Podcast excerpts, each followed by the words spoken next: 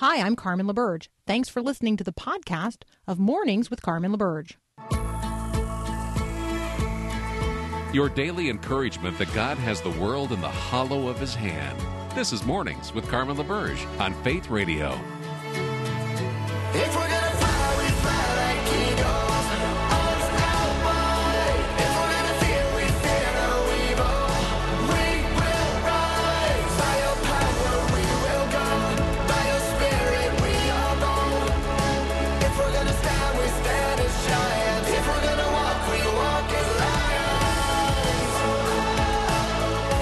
Well, good morning on this 28th day of March 2022. I'm Carmen LaBerge. You're listening to Mornings with Carmen here on the Faith Radio Network. Thank you so much for including me in your day. So, on Saturday, in a speech in Poland, the President of the United States, Joe Biden, after delivering what was actually a very good speech, he ad libbed. And the ad libbing at the end of the speech um, is a problem. So at the end of the speech, the President of the United States added just a handful of words, two handfuls of words, in fact. But in uh, the midst of those words, well, he did invoke God four times, which no one else is talking about, by the way. But President Biden did, in his unscripted comments, invoke God four times. So that's notable, but that's not what everybody's talking about. What everybody's talking about is this. Um, he said that President Vladimir Putin of Russia, quote, cannot remain in power. And when the President of the United States says of another sitting head of state that that person cannot remain in power, um, what everybody around the world hears is that the President of the United States is calling for regime change in another country. It's, you know, defensible that you would think this way and that you would want there to be someone else in charge of uh, the country that is uh, currently um, strafing Ukraine and its people. It's it's reasonable to think it is absolutely um, indefensible to say for the president of the United States. So I thought that today, um, because this is going to uh, be a part of lots of conversations, we might just take a moment to remind ourselves, um, because wars start for many, many, many, all kinds of reasons. Wars begin for all kinds of reasons, some of them good, some of them ridiculous. Wars begin for all kinds of reasons. Anyone can start a war. But wars all end the same way. At some point, a new balance of power is recognized and realized, and some kind of negotiated agreement is reached about that new balance of power. And to the victor go the spoils, whatever those are, and to the victor go the right to redraw the lines, not only geographically in many cases, but all kinds of requirements can be placed on the nation or group of nations that suffer defeat in war. Consider what happened at the end of World War I or at the end of World War II. Negotiated settlements are reached, treaties are signed, a new balance of power is mutually agreed upon. So words matter and ideas matter and peace proposals matter and treaties matter and what we say in public and what we say in back channel communication matters and what we say to one another's faces matters and what we say behind one, one another's backs matters. So in this world with devils filled, um, power matters as well. And so, although there are many, many people who um, certainly wish that power didn't matter anymore or that power wasn't the way that the world still works, um, power is held by those who, for whatever reasons, have access to and manage the weapons that are capable of literally changing the world. And right now, one of the powers that be is a guy named Vladimir Putin in a nation named Russia. And no matter how long the war in Ukraine rages on, this I know it will eventually end with some kind of negotiated agreement between the two sides and maybe a number of other nations. There was a balance of power in place before Russia invaded Ukraine. That balance of power existed for just a handful of decades. Prior to that, there was a different balance of power. After this, there will be a different balance of power as well.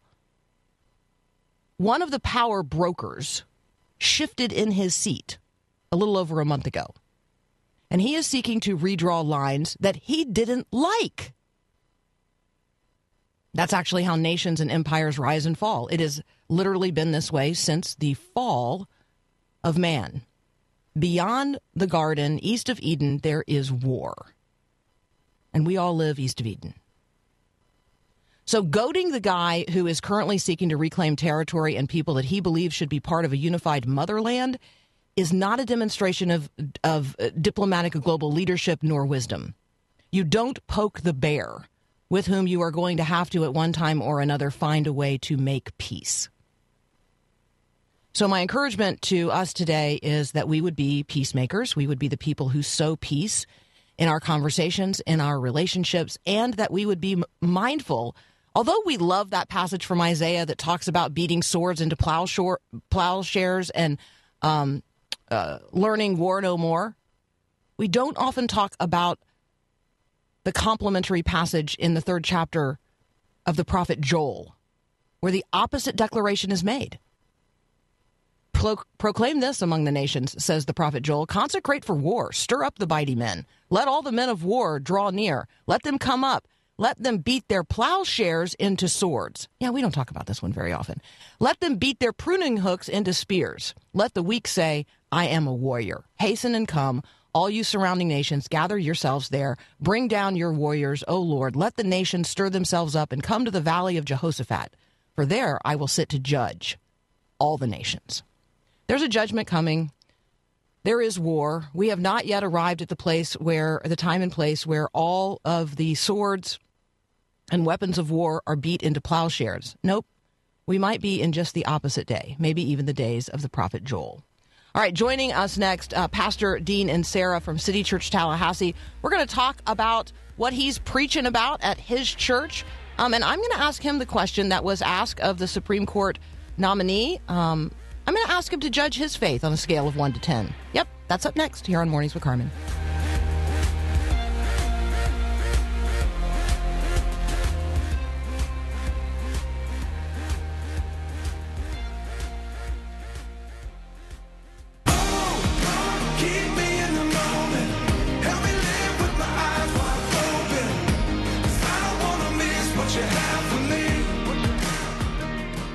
For me. Dean Inserra is, among other things, pastor of City Church Tallahassee. He's also an author. Dean, welcome back.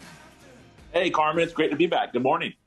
Good morning. All right. So, on a scale of one to 10, um, how would you even begin to answer a question about rating your faith? I, what I think that's a terrible question, first of all. uh, but but I think it can help us think theologically, and I think it actually does matter and can be helpful for Christians to think through. And I would hope that any professing person in Jesus Christ would say on a scale from one to ten that their faith is a ten, uh, because our faith is in a person, and that person is Jesus. So as long as our faith is anchored in Him, it's as secure as it possibly can be, uh, and therefore it's a ten. Now, if we're talking about our performance uh, and how we're living the Christian life, that's going to change hour by hour. but the big picture of our faith is Jesus. Uh, so my faith on a scale from one to ten is a ten. Uh, because I am saved by grace through faith, and it's not my own, so that no one can boast. So I confidently say that, not because my faith is never um, shaken, or not that I've never had a moment of weakness or doubt in my life, but because my faith is in a person, and that is Jesus. So I, I confidently can say to you, it's a ten because Jesus is a ten. so that, that that's my answer. So, because I knew you and I were going to have this conversation today, I just randomly asked this question to a bunch of people. Um, Yeah. Here were some of the answers that I got that I totally loved. Um, first of all, people like furrow their brow because you know very actually very few people know that uh, there's even a Supreme Court nominee, let alone that people are asking her questions, and they certainly don't know they asked her this. So um, nobody really knows the context of the conversation. So when you just ask the question, hey, you know, I'm just really curious, you know, on a scale of one to ten, how do you, uh, uh, you know, how do you judge your faith or rate your faith? Um, one guy said, you know what? Um, I can't put it on a scale of one to 10, but I can ta- tell you that it's weighed in the balance. Um, and God is not going to find me lacking because he's going to weigh me according to Jesus. So he took the word Yeah. scale. I like totally love that.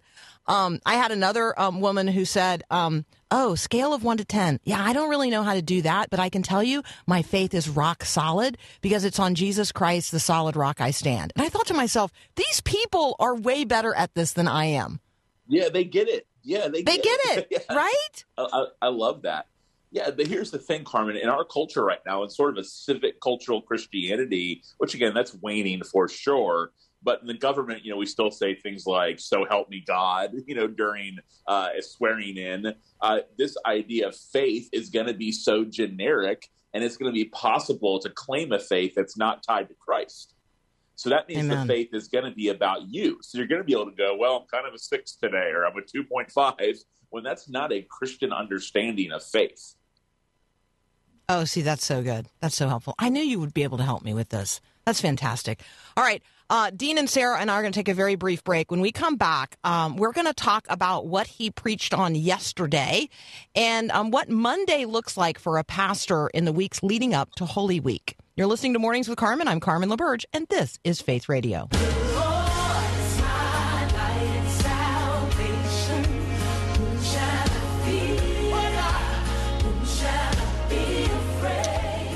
Pastor Dean Inserra is in the midst of a sermon series on the book of Revelation, the Dear Church series. And I just thought we'd ask him this morning, um, you know, what did you talk about yesterday? And what does it mean for Jesus to be speaking to churches, not just to individual Christians? Yeah, well, I think the faith is corporate before it's anything else. We become so individualistic when it comes. Yes, you must have your own born again conversion, uh, but the letters of the Bible are written to churches, to congregations under leadership. Uh, there, and I think we have to be careful to to not individualize the faith. So, dear church, uh, he's writing Book Revelation to churches. So I tell our church when I preach it, I'll say, hey, look, this is to us, like to all of us in this congregation. It applies to us today, and it was written to a church in the first century. Uh, so Book Revelation right now, we're almost we're almost preaching it to chill people out a little bit.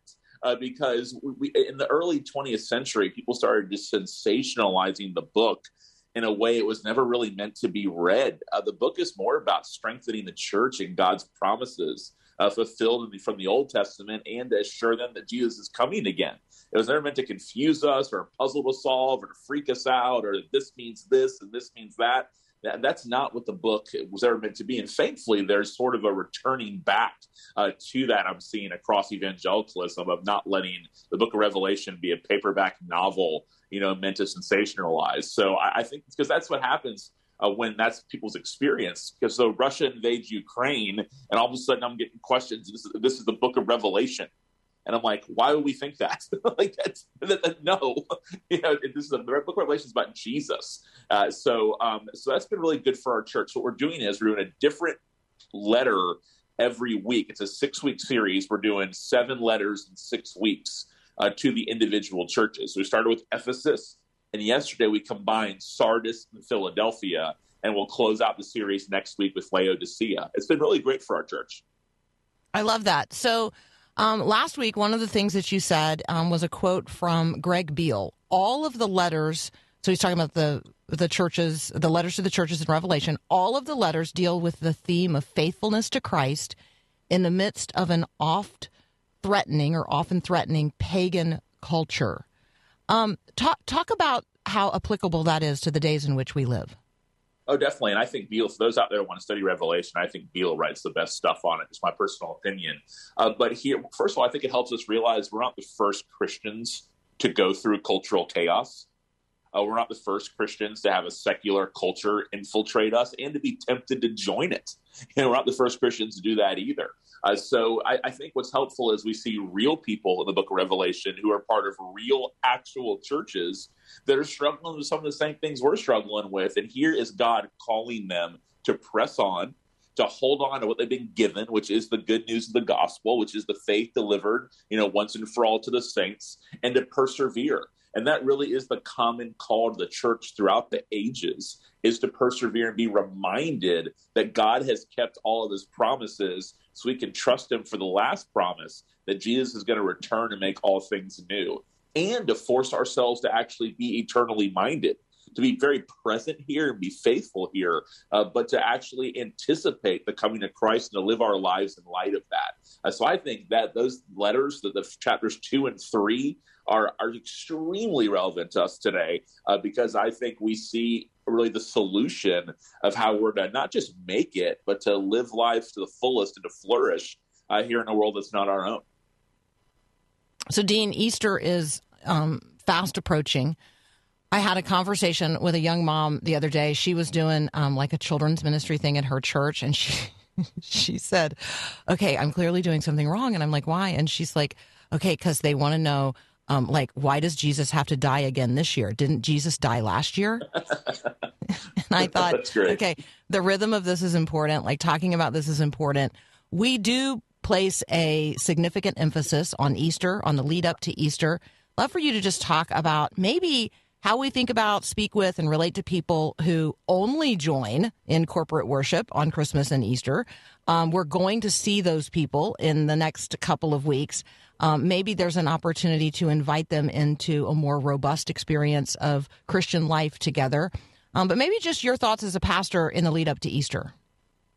Yeah, well, it's bizarre what it's become in our culture. I mean, on Easter Sunday, we're declaring that Jesus rose from the grave, and you're just going to come one time and give a hat tip, and we're not going to see you again. It's like, wait a second here. We're not just saying that Jesus taught a good lesson. We're saying he rose from the dead.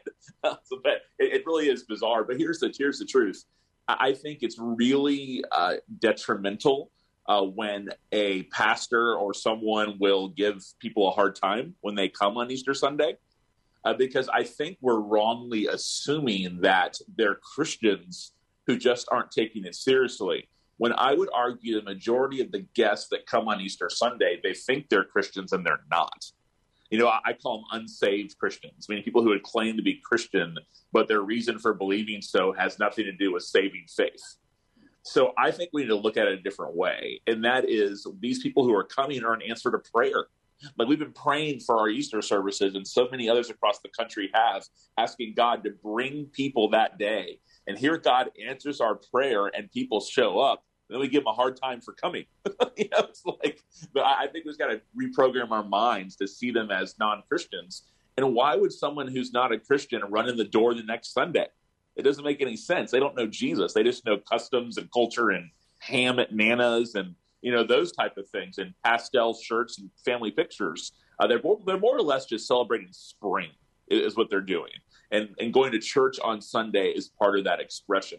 Uh, so I, I think that it's an amazing opportunity. So we have our Easter service at Florida State's basketball arena, Florida State University, uh, down here in Tallahassee, right in the main arena, and we'll get you know, thousands. And we go all out for it because in our culture, we still see people being willing to go to church on Easter Sunday. And we say, man, this is going to be us a, a chance to be as evangelistic as possible and proclaim the resurrection of Jesus Christ in front of as many people as can possibly get in this room. So we go all out. We love it. so it's just a great opportunity. Unsaved Christians is also um, the name of one of Dean's books, uh, The Unsaved Christian Reaching Cultural Christianity with the Gospel. If you don't have a something that you're reading in anticipation of all the folks who are going to show up um, on Easter at your church where you worship on a regular basis and you want to be prepared for them in a positive way, you want to understand them. Um, and you want to be prepared to invite them. They, they're showing up as visitors who are open to a possibility. They're open to the possibility that Jesus really did rise from the dead. I mean, that is what Easter is all about.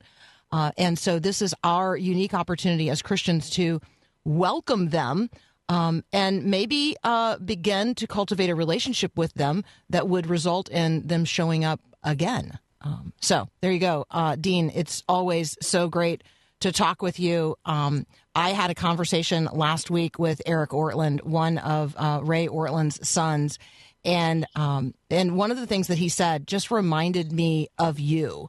Um, he talked about how his dad would tell him he could pursue any passion or any path, but the one thing he could not be, that he was not allowed to be, was a mediocre Christian. And and I thought about you in relationship to that, and I just thought, you know what? I think that's what Dean is always trying to say to us. You you can you can be anything, just don't be a mediocre Christian. Oh yeah, my, my dad used to say uh, we used to make if, if we made a C, like C as in Carmen, um, Mhm. on our report on our report card. My dad would get all over us and say C's are average. Urine and Sarah, we're not average. and uh, and that's just about school. That's temporary, right? So if it comes to our faith, uh, you know, we're we're we're doing this this Dear Church Book Revelation series where where Jesus tells them, "I'd rather you be hot or cold." Because if you're lukewarm, I'll spit you out of my mouth. I love the fact that Ortlund told his kids, "Look," and I'm not surprised, just knowing his character and who he is. Hey, you can go pursue anything you want to be, but guess what? You're not going to pursue a faith that's meaningless and a faith that doesn't change the world right? So, so I, I, I love that. so I'm like, that's like, you know, just feed me more or something like that. So, what, So think about what, what, what would it look like if, if, if the church in general decided we're not going to be mediocre Christians? I mean, so many of our, it would just be, a, it would be a game changer to use that old phrase. You know, I mean, it really would. And that fires me up just thinking about it. So I love that. And, and let's make Yeah. that for those listen, of our listeners today let's make that true in our homes. And, and of course, Ortlund also, I promise you, his father, uh, that, that his home was seasoned with grace and, and, and with patience and all the grace and patience to spur on his children to not be mediocre Christians. And, and let's say he's not driving with a whip to do that. Uh, he's doing it with love for God and love for others. And, and let's commit to having homes where that's real of us.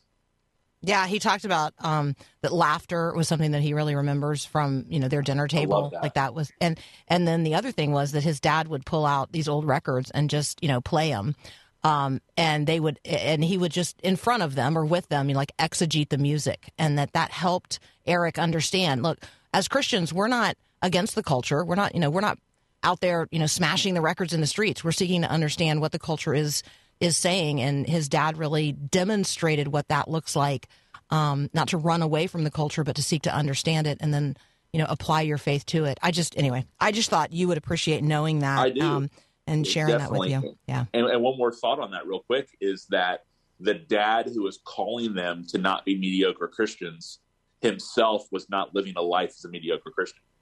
So if we're going to call our kids to that, we have to make sure that we're not living that at the same time.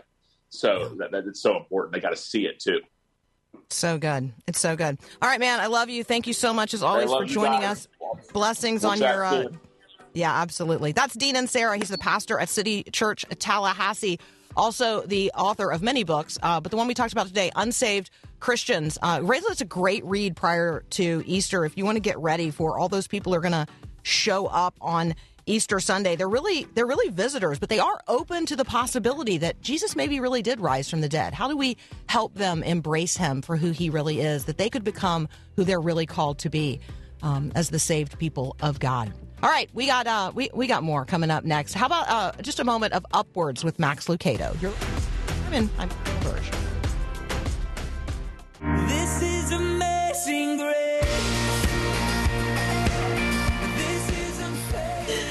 All right, we're gonna um, we're gonna talk with Daniel Bennett about some other headlines um, today. I, I want us to think um, for just a moment about what it means to be exceptional.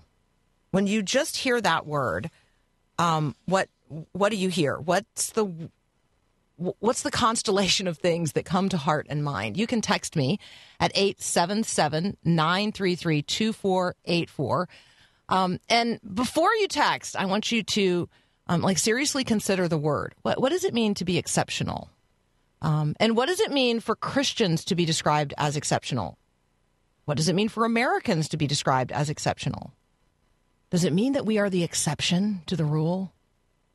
Think about it in that way for just a moment. That's going to be one of our topics of conversation with Daniel Bennett in just a moment. We'll also talk about some Supreme Court cases and get his take on the uh, hearings related to Judge Ketanji Brown Jackson, who, in all likelihood, will be uh, voted on this week and affirmed as the president's nominee to the Supreme Court. All of that up next here on Mornings with Carmen.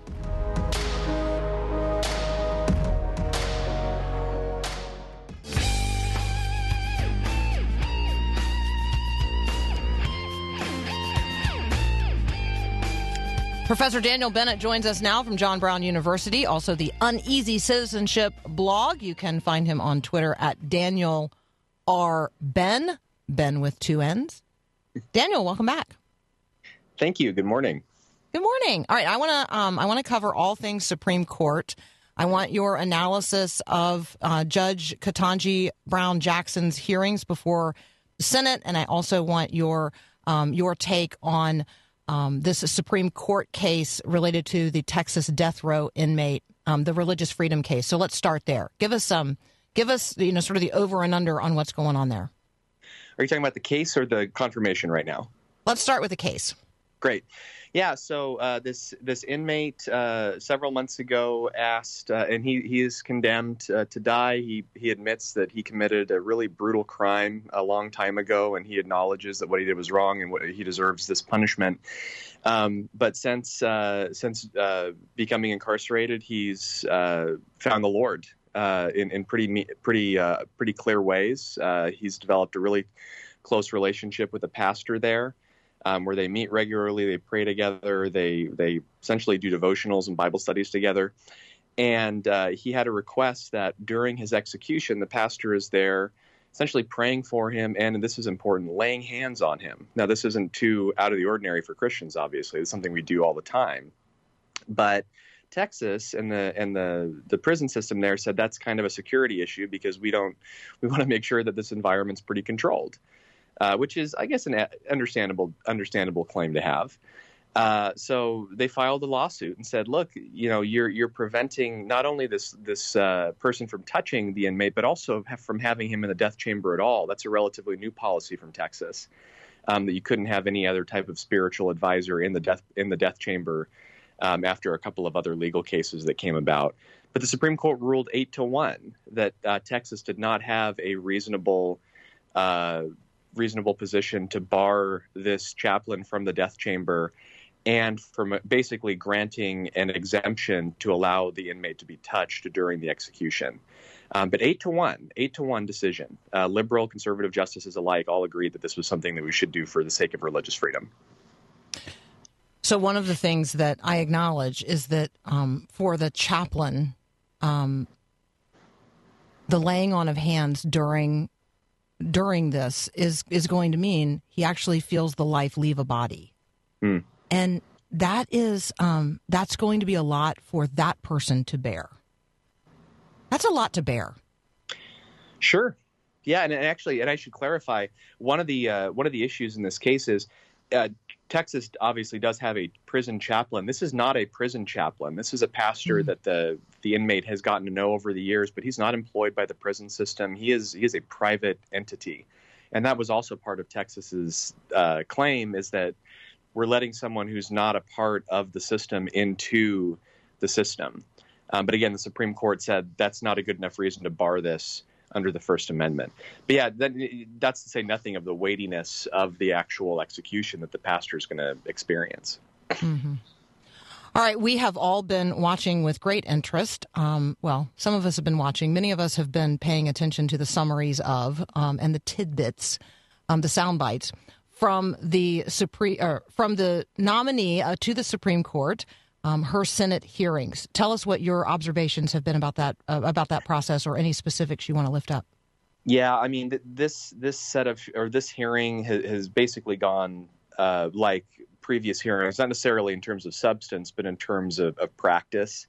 Uh, for for the last several Supreme Court nominees, it's really been an effort to not make mistakes, uh, to not to basically run out the clock, so to speak not give any you know uh, statements that could uh, be fodder for the opposition, not to uh, get into it with senators on specific points that could be used to you know discredit them and their demeanor. And I think Judge Jackson did that pretty well. Uh, she was pretty uh, pretty calm and, and collected throughout didn't give a lot of revealing answers on some some some important or meaningful questions. But again, that's not unique to her. The nominees have been doing that for a long time.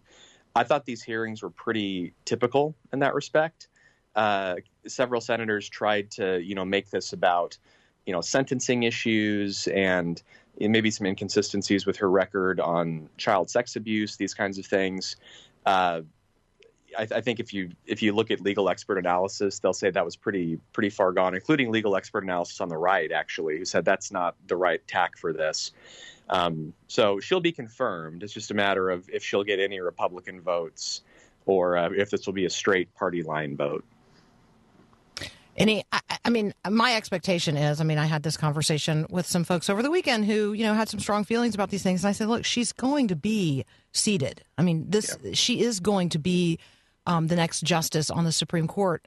And so maybe a conversation about um, how her addition to the court um, changes the court. Like, right, you don't add a person to the mix of a group and the group not be changed by that addition, which makes me wonder do you have any observations now that um, Amy Coney Barrett has been on the court for, I feel like, a couple of years, um, and and Neil Gorsuch and um, Brett Kavanaugh?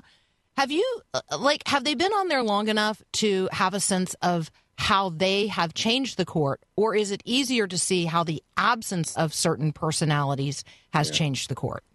Yeah, that's a great question. So there is uh, a lot of attention paid to the collegiality on the Supreme Court. Unlike, you know, the House of Representatives or the Senate, uh, these are nine people who are going to spend, in some cases, decades together. They they become sort of family, and you know, there's a lot of uh, observations and comments from the justices themselves talking about how how well they tend to get along, uh, how you know they're able to compartmentalize their professional disagreements from their personal uh, relationships. You know, famously, Ruth Bader Ginsburg and Antonin Scalia diametrically opposed in terms of legal ideologies, but were very close personally. Like their families traveled together, they they did things together um, outside the court sessions, um, and so all indications are that Justice Barrett, uh, Justice Kavanaugh, and, and Justice Gorsuch have fit in pretty well.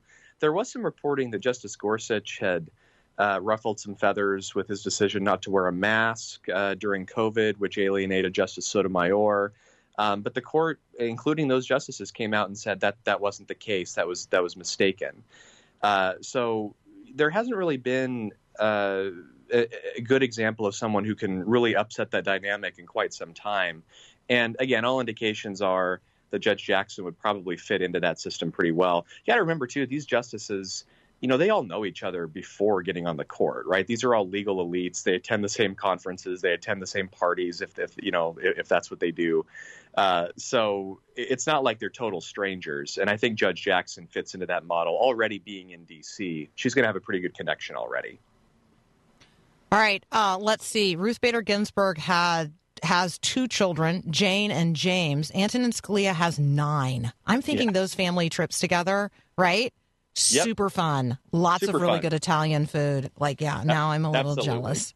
Um, you know, uh, now here's a you know here's an interesting uh, conversational opportunity.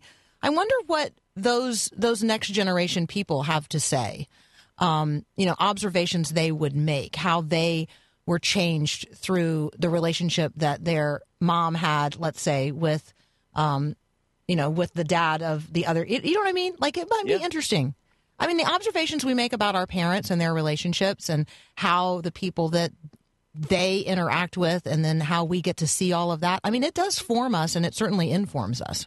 Well, well, just think about this because you know, think of Justice Scalia, who wrote really blistering opinions on the Supreme Court in some pretty important cases where Justice Ginsburg had voted against him. Right? In some cases, actually, he would not necessarily call her out by name, but certainly ridicule and critique her legal position. And you know, her, his kids would have been old enough, and they're adults now, obviously, uh, that they would have been, you know, reading these things and reading these opinions. And then in the evenings and in the weekends, they'd be spending time together. They'd be taking trips together, going to the opera together. And so I think that's a really important point to say you can have strong convictions and beliefs. You don't need to water those down or hide away. But also, it's almost about stopping at the water's edge and saying, look, we understand these are professional disagreements, but that doesn't mean we can't uh, enjoy the company of someone who I otherwise really, really respect. And yes, that's a great example to set, regardless of how old you are. Yeah, just that's interesting conversation. All right, we're going to continue our conversation with Daniel Bennett in just a moment. We're going to talk about the word exceptionalism. We're going to apply it to America. What does American exceptionalism mean? What does it not mean? And then I'm going to ask us to explore, you know, the thoughts related to attaching the word exceptionalism to the word Christian. Um, let's just uh, roll those uh, thoughts over in our minds. Um, we will rejoin this conversation with Professor Daniel Bennett in just a moment. You're listening to Mornings with Carmen. I'm Carmen LaBerge.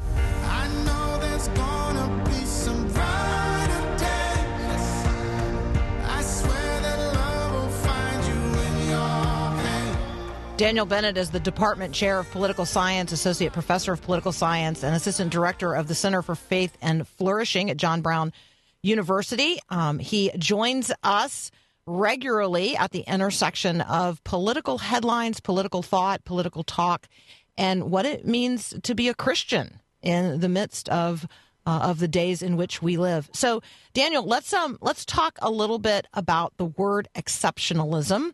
Um, I think that when we hear American exceptionalism used by many many people, it's grossly misunderstood. So, I'd love for you to uh, to talk about what it really means. Yeah, and that's a that's a great point. Uh, so obviously, when we hear exceptionalism today, we tend to think of it in positive ways, right? Uh, almost going back to the shining city on a hill idea. Um, that's how a lot of elected officials have tended to use it to talk about, you know, America's the greatest country in the world, the greatest country or the greatest experiment that we've ever had in, in self governance. Uh, and to some extent, I mean, there are positive things, obviously, about the United States uh, relative to other countries in the world. Um, especially at the time of its founding, protections for religious freedom, protections for individual rights that simply didn't really exist in other parts of the world. Um, so that was exceptional. Um, but when I think of exceptional, I just tend to think of like different in, in a lot of in a lot of respects. Um, not necessarily all good, certainly not all bad.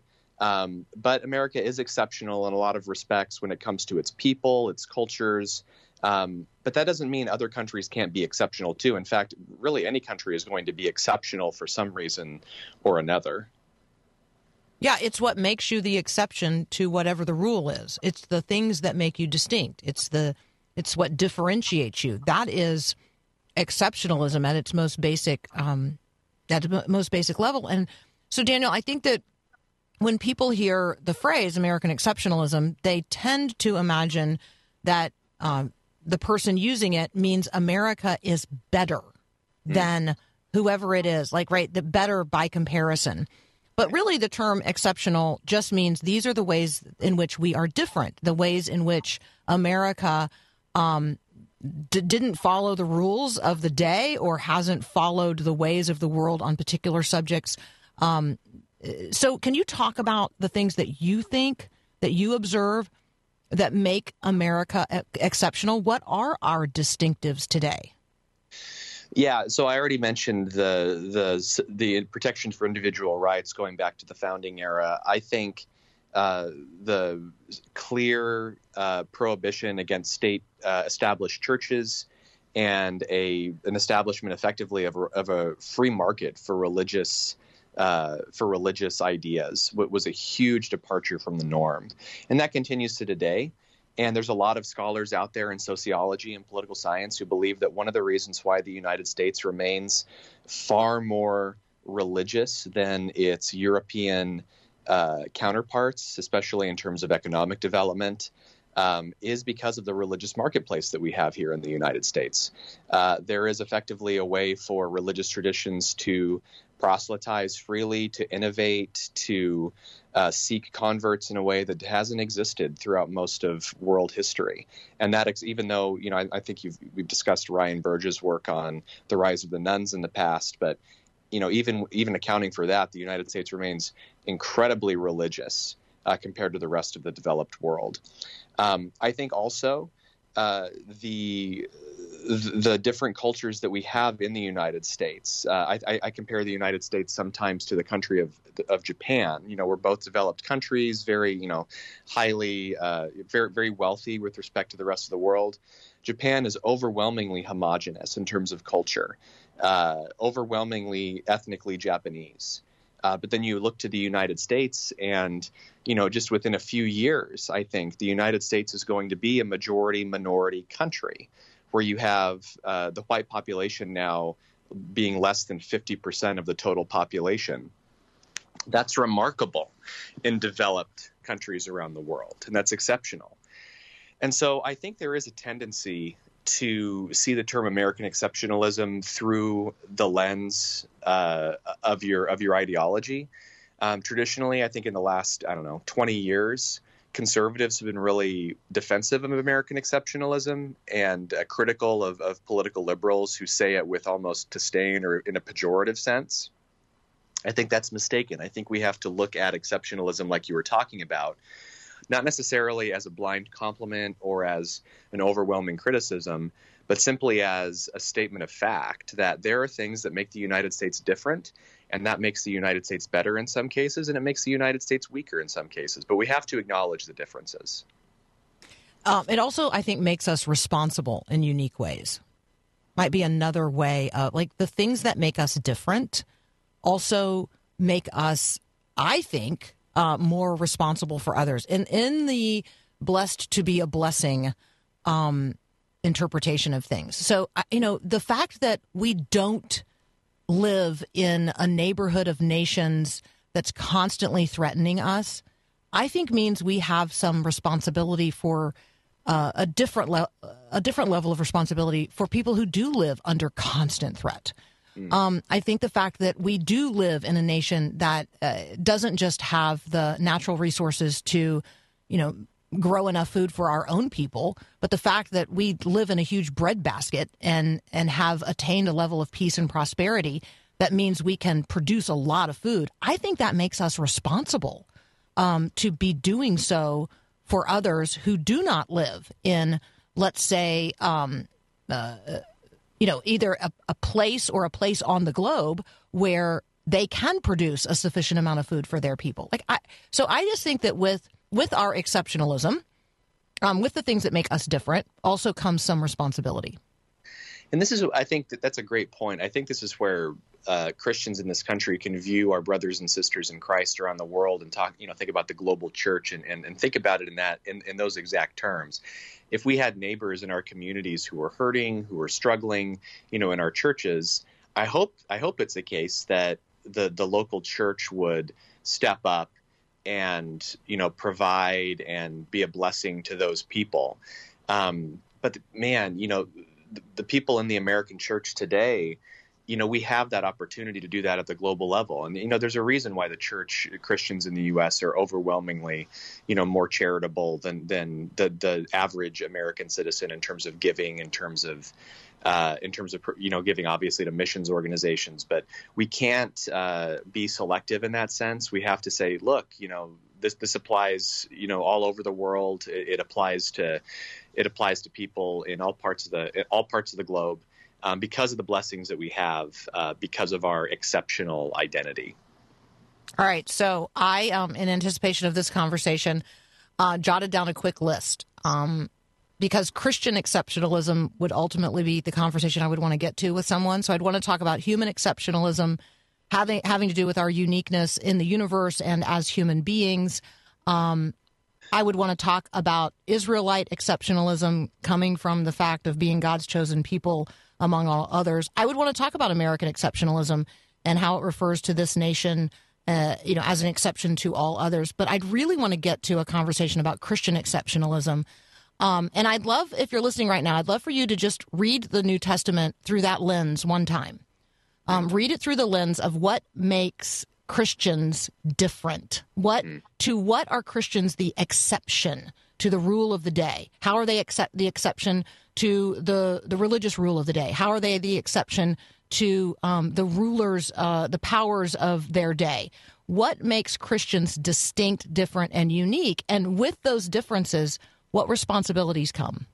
There you go. That's your uh, that's your lesson on Christian exceptionalism, and I'll I'll give you the answer tomorrow. I'll give you my answer tomorrow. How's that sound? How's that for setting up people to have to listen again? Amazing. Yeah, there you go. Um, Daniel, as always, thank you so very much. Um, really value the conversations we have. You can read what Daniel's writing on his Uneasy Citizenship blog. You can also find him at John Brown University. Um, you're listening to Mornings with Carmen. I'm Carmen LaBerge, and this is Faith Radio.